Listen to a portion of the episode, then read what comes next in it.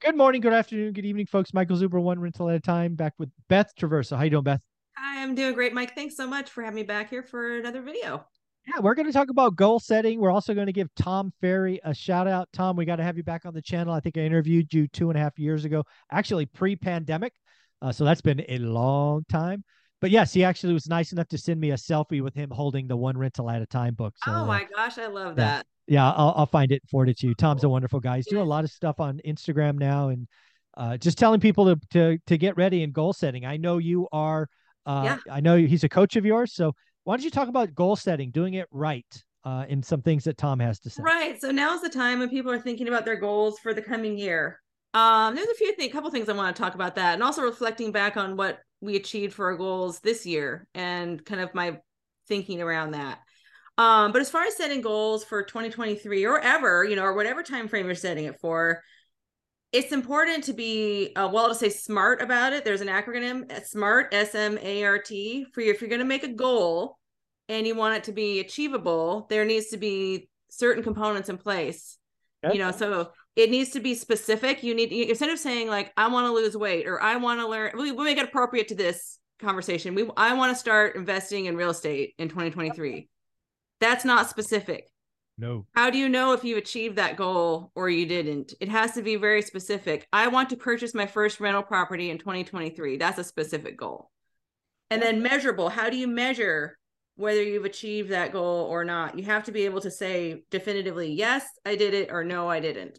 So, you know, in real estate, it's easy. I would say you show here's the here's the recorded deed. I purchased my first rental property. There you go. I got the postcard from Mike Zuber and there now it's official.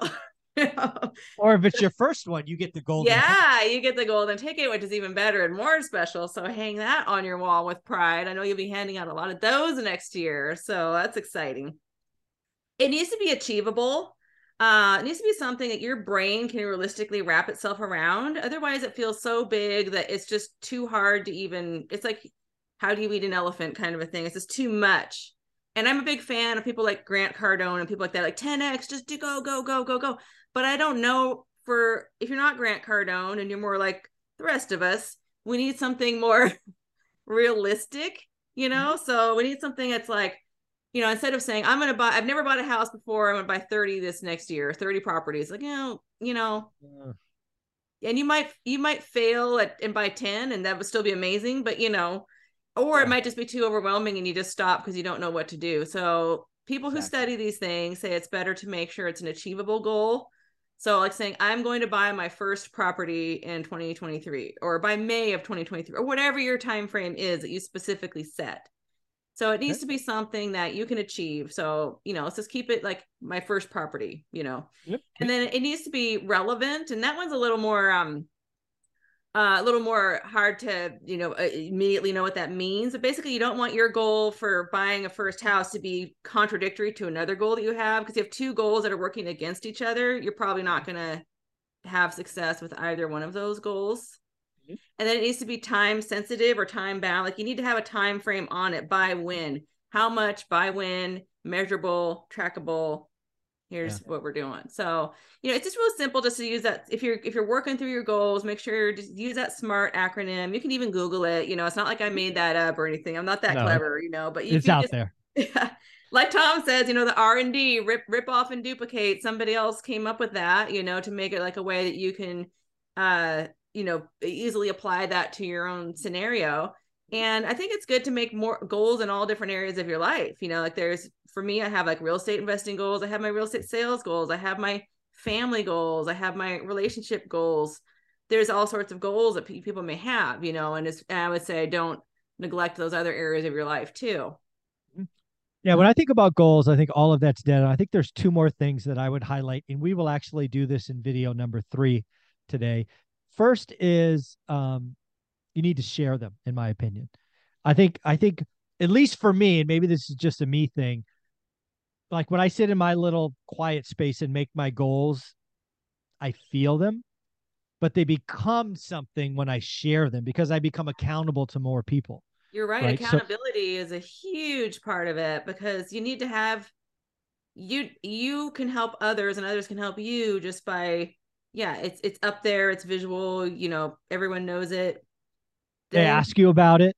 Mm, how are you doing on that? Like, yeah, you know, my my coach through the Tom Ferry organization, I talk to him every Wednesday, and he's like, he gives me th- tasks to do every week, and then and then every quarter we review, and you know, it's it's we're tracking all the metrics as we go, and you can reverse engineer it too. Like you can go, okay, I want to buy my first property by May fifteenth, just to say, or be under contract, and you can break it down to like, well, I don't know how to do that okay, well then you can reverse engineer that back. Like, well, what do I need to do the step before that, and then the step before that, and the step before that, and it might come down to like, here's three tasks I need to do today.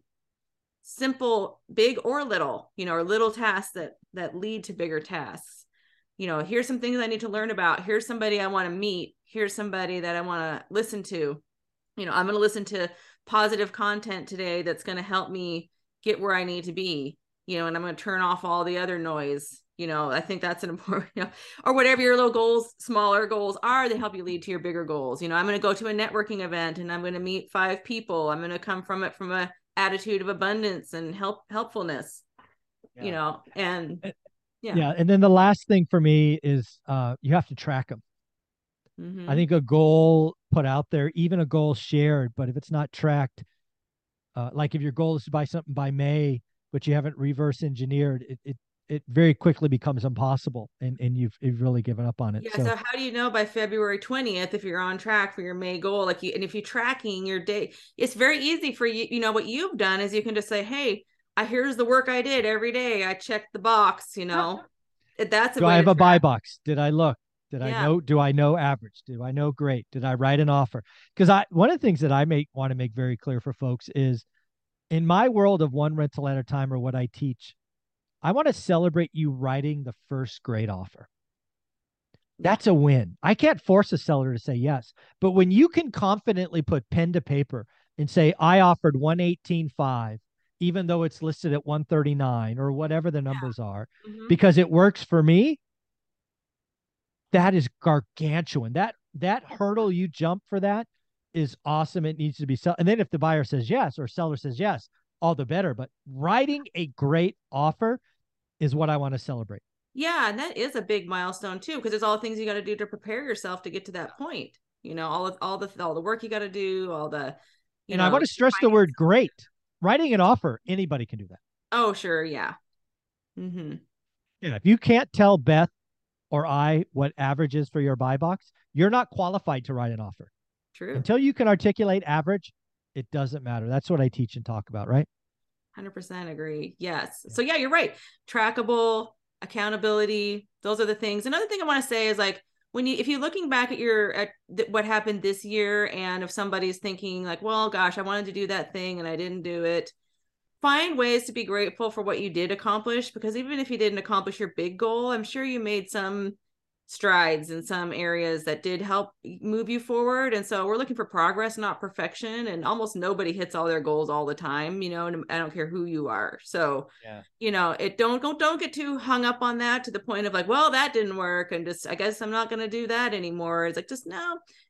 Write down some of the positive things you did. I think writing it down does help and focus on being grateful for the things that you did learn and maybe you hit some challenges that were hard and that's a good thing too you know so think about what you learn through those challenges and then how you can adjust to do things and with a better outcome this time because there's nobody out there that hasn't failed to achieve their goals and multiple times you know so yeah. it's just part of the process.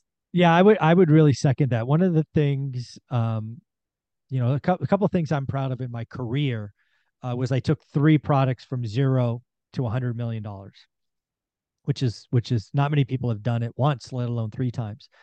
And one thing that I in hindsight realized was a I don't know, a mistake, I guess, is I always focused on the things I didn't achieve where I should have given myself credit. Yeah. You know, and, and I used it as fuel, but I but most people that attitude will destroy you. I just happen to get lucky where I'm broken enough where I kept moving forward, but that's not the right way for most people. Some people that's motivating. For me, it isn't, you know, right. and like we talked about celebrate the wins. That's yeah. a big thing that you did, you know, multiple times. And like not many people can do that. And that deserves to be celebrated. And um you know, give yourself a pat on the, you know, let yourself feel good about the things that you did, you know. And for some people, they do get motivated by what they didn't do, and it taps into the competitive thing. And it's also important to know what motivates you. Because for me, so you know, we talked, we started this out talking about coaching a little bit, and I went through some other coaches before I found the Tom Ferry organization, and um, I had one that wanted to yell at me like a drill sergeant, and just how ah. I made how I'm made up that that doesn't work for me. Like if you're going to attack me by telling me I'm not doing enough when I'm I know I'm extraordinarily hardworking person, raising little kids and doing all this stuff and it's like you're going to tell me I'm not doing enough, that's yeah. not going to make me do anything other than dislike you strongly. Run away from you. Yeah. not more but some people want that drill sergeant to some give people, a yeah. kick and that's what they need and that's fine. That's the fit for that person. You know, know what motivates you.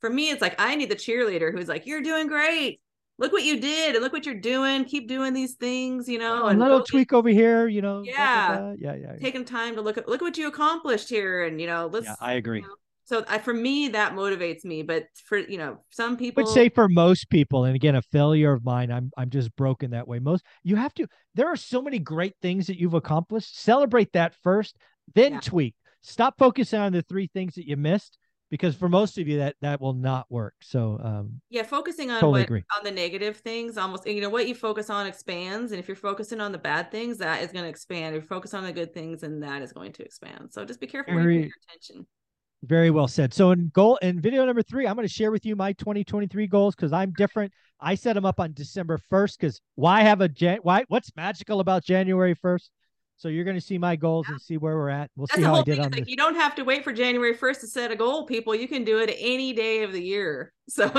yeah, December 13th sounds like a great day to start. Right. I Beth, agree. where can people find you? Yeah, people can find me on my website, bethtraversogroup.com or in the Facebook groups or on Facebook. Awesome. Thank you so much.